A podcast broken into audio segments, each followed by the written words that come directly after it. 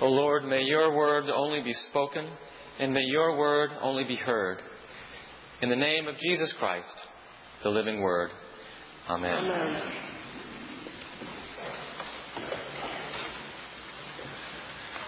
Welcome to the faithful remnant.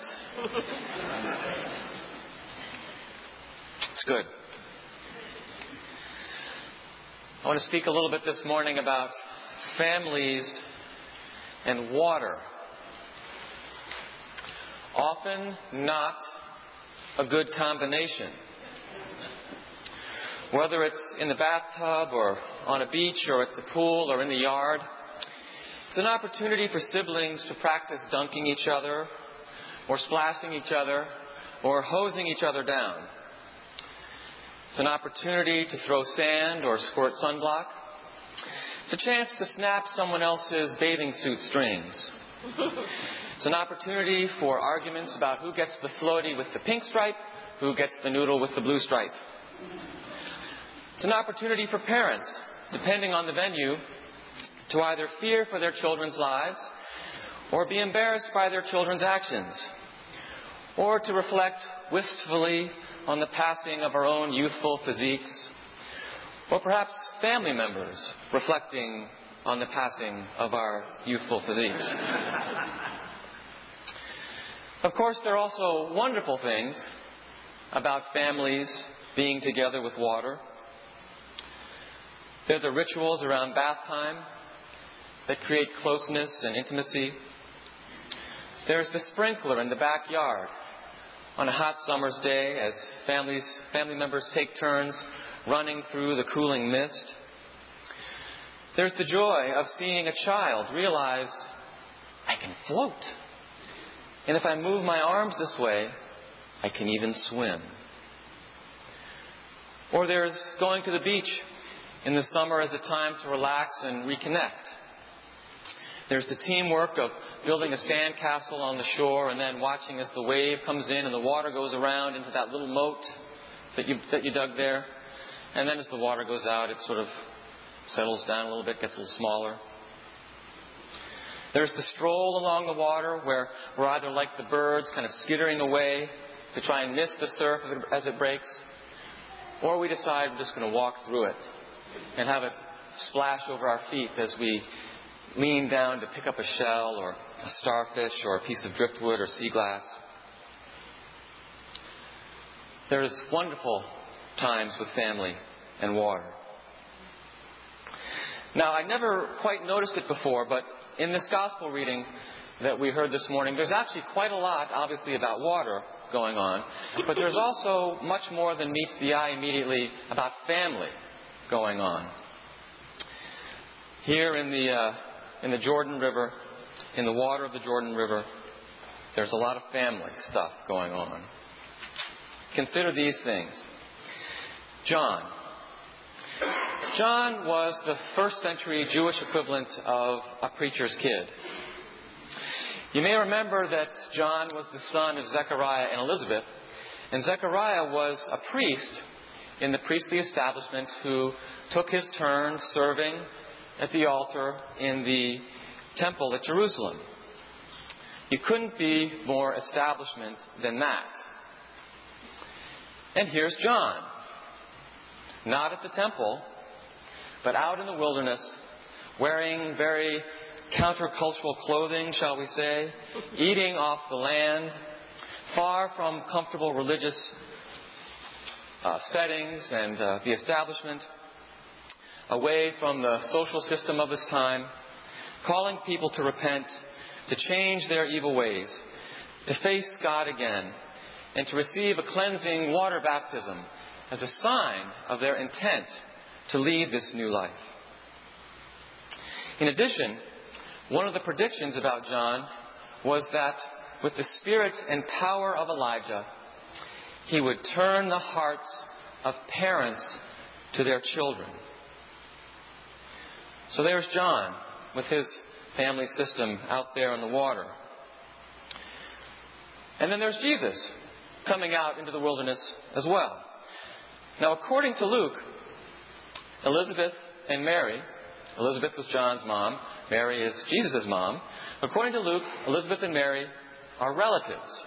He doesn't get more specific than that, but there's a tradition going back to the 14th century that holds that Jesus and John are cousins, which means that perhaps Mary and Elizabeth could even be sisters, maybe, or maybe they're another kind of cousin. Some scholars uh, think that Jesus is going out there alone, maybe to join his cousin's movement for holiness and repentance.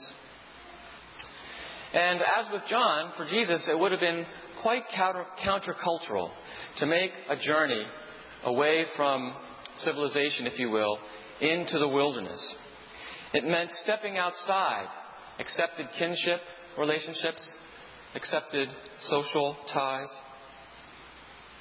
And also, with Jesus and a family, it's interesting that all four of the Gospels talk about Jesus' baptism, and they use the words, they have God saying the words, You are my son.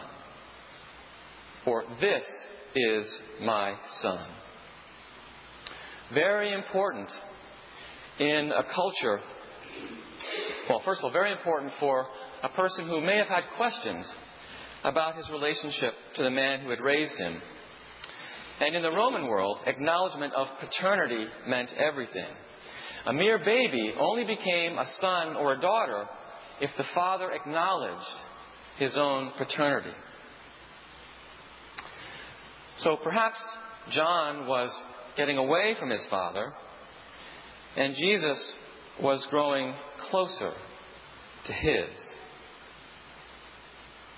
In addition to sort of the father son and cousin relationships, it seems that, uh, according to some scholars, by far the emotionally strongest unit of loyalty, this was surprising to me, the strongest emotional ties were between brother and sister in the Roman world.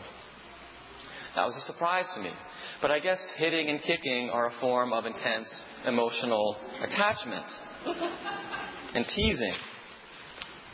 And in a way that's almost incomprehensible to us as modern Western people who are preoccupied as we are with our own individuality and our own specialness, in the ancient world of Jesus and John, every individual was embedded in a family. Without a family, you really just didn't exist. There was no you without a family. It's like the current African philosophy of Ubuntu we may have heard about if we were following the Lambeth conference this past summer. Ubuntu can be sort of summed up as I am because we are. We exist in community. So this family and water stuff is pretty deep. It's pretty rich. It's pretty complicated. And I think it's all there if we look at the gospel. And it's also right here with you and with me. Baptism, if we take it seriously, changes our family structure.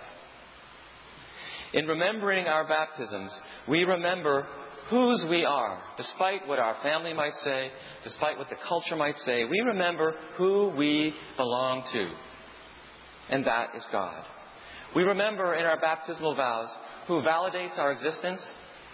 It's not our family, ultimately. It's not the culture. It is God who gives us meaning and validates us, who gives us value. Uh, value. It is God. And it's also in our baptism where there is connectedness, where there is uh, horizontal connectedness, perhaps even a kind of safety. Now, this connectedness and safety is especially important as we consider the next two verses in Mark's Gospel, which unfortunately are left out of the passage that you have in front of you. The next two verses go like this. So Jesus comes out of, out of the water, and God says, You're my beloved Son, and you I am well pleased. And then the Spirit immediately drove him out into the wilderness. He was in the wilderness 40 days, tempted by Satan, and he was with the wild beasts, and the angels waited on him. if we take our baptism seriously, we, like Jesus, will be catapulted into uncharted and dangerous wilderness territory. We do have the help of the baptismal covenant and the promises that we make to God and to one another. But it also is a difficult territory, and we need grace from above and support from around us to make it work. And if we think about it, getting pushed out into the wilderness is what happens with our children. Natalie and Eliza have a future stretching out before them that none of us knows. We can't know the future for them. But we can know on some level that it means letting go while both preparing and protecting them from what lies ahead, from the wilderness that for sure at some times in their lives they will be experiencing. In baptism, our family and other connections become relative, so to speak. They take ultimately, I think, a second place to the relationships that come to us in baptism with Christian brothers and sisters and with God. We are welcomed into, we are initiated into a new family, a new set of relationships where we receive validation from above and grace and support and connection from side to side. Now, it's, it's reported, going back historically a little bit, uh, that Martin Luther, in the 16th century, when he felt most desperate, most afraid, most sure that there was no hope for him, most sure that he was beyond hope, beyond help, particularly in his uh, battles with the Holy Roman Empire, the princes of the Holy Roman Empire, and with the Catholic Church, his own church. It is said that when he was most desperate and afraid, his, his mantra for himself was, I am baptized.